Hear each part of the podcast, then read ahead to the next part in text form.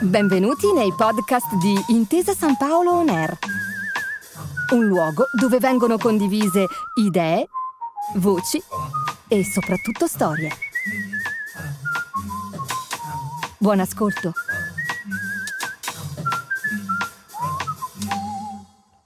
C'ero una volta. Racconti e ricordi di Ottavio Fabbri letti dall'autore.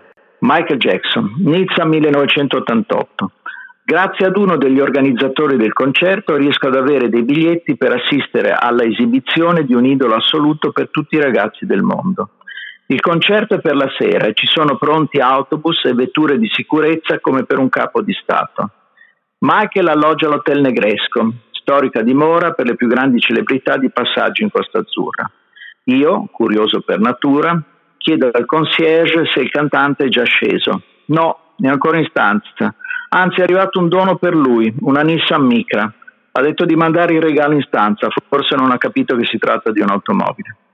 Ma la cosa più divertente è che fra tante misure di sicurezza e percorsi strategici studiati in anticipo fin dai corridoi del gigantesco hotel, al momento della partenza quasi di natura militare del cantante per essere accompagnato allo stadio per il concerto, Michael Jackson non si trova. Panico in un via vai di bodyguard con microfonini alla bocca.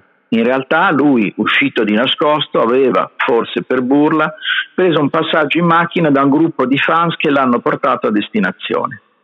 Con il dubbio di non trovarlo mi avvio anch'io al concerto, ancora luci spente, ma dopo qualche minuto, in una ovazione ancora al buio, un riflettore si accende e illumina l'agile ragazzo, mito ormai planetario, che inizia a cantare Rocky with You. Non ho mai sentito un applauso del cuore così infinito. Grazie per aver ascoltato i podcast di Intesa San Paolo On Air. Al prossimo episodio.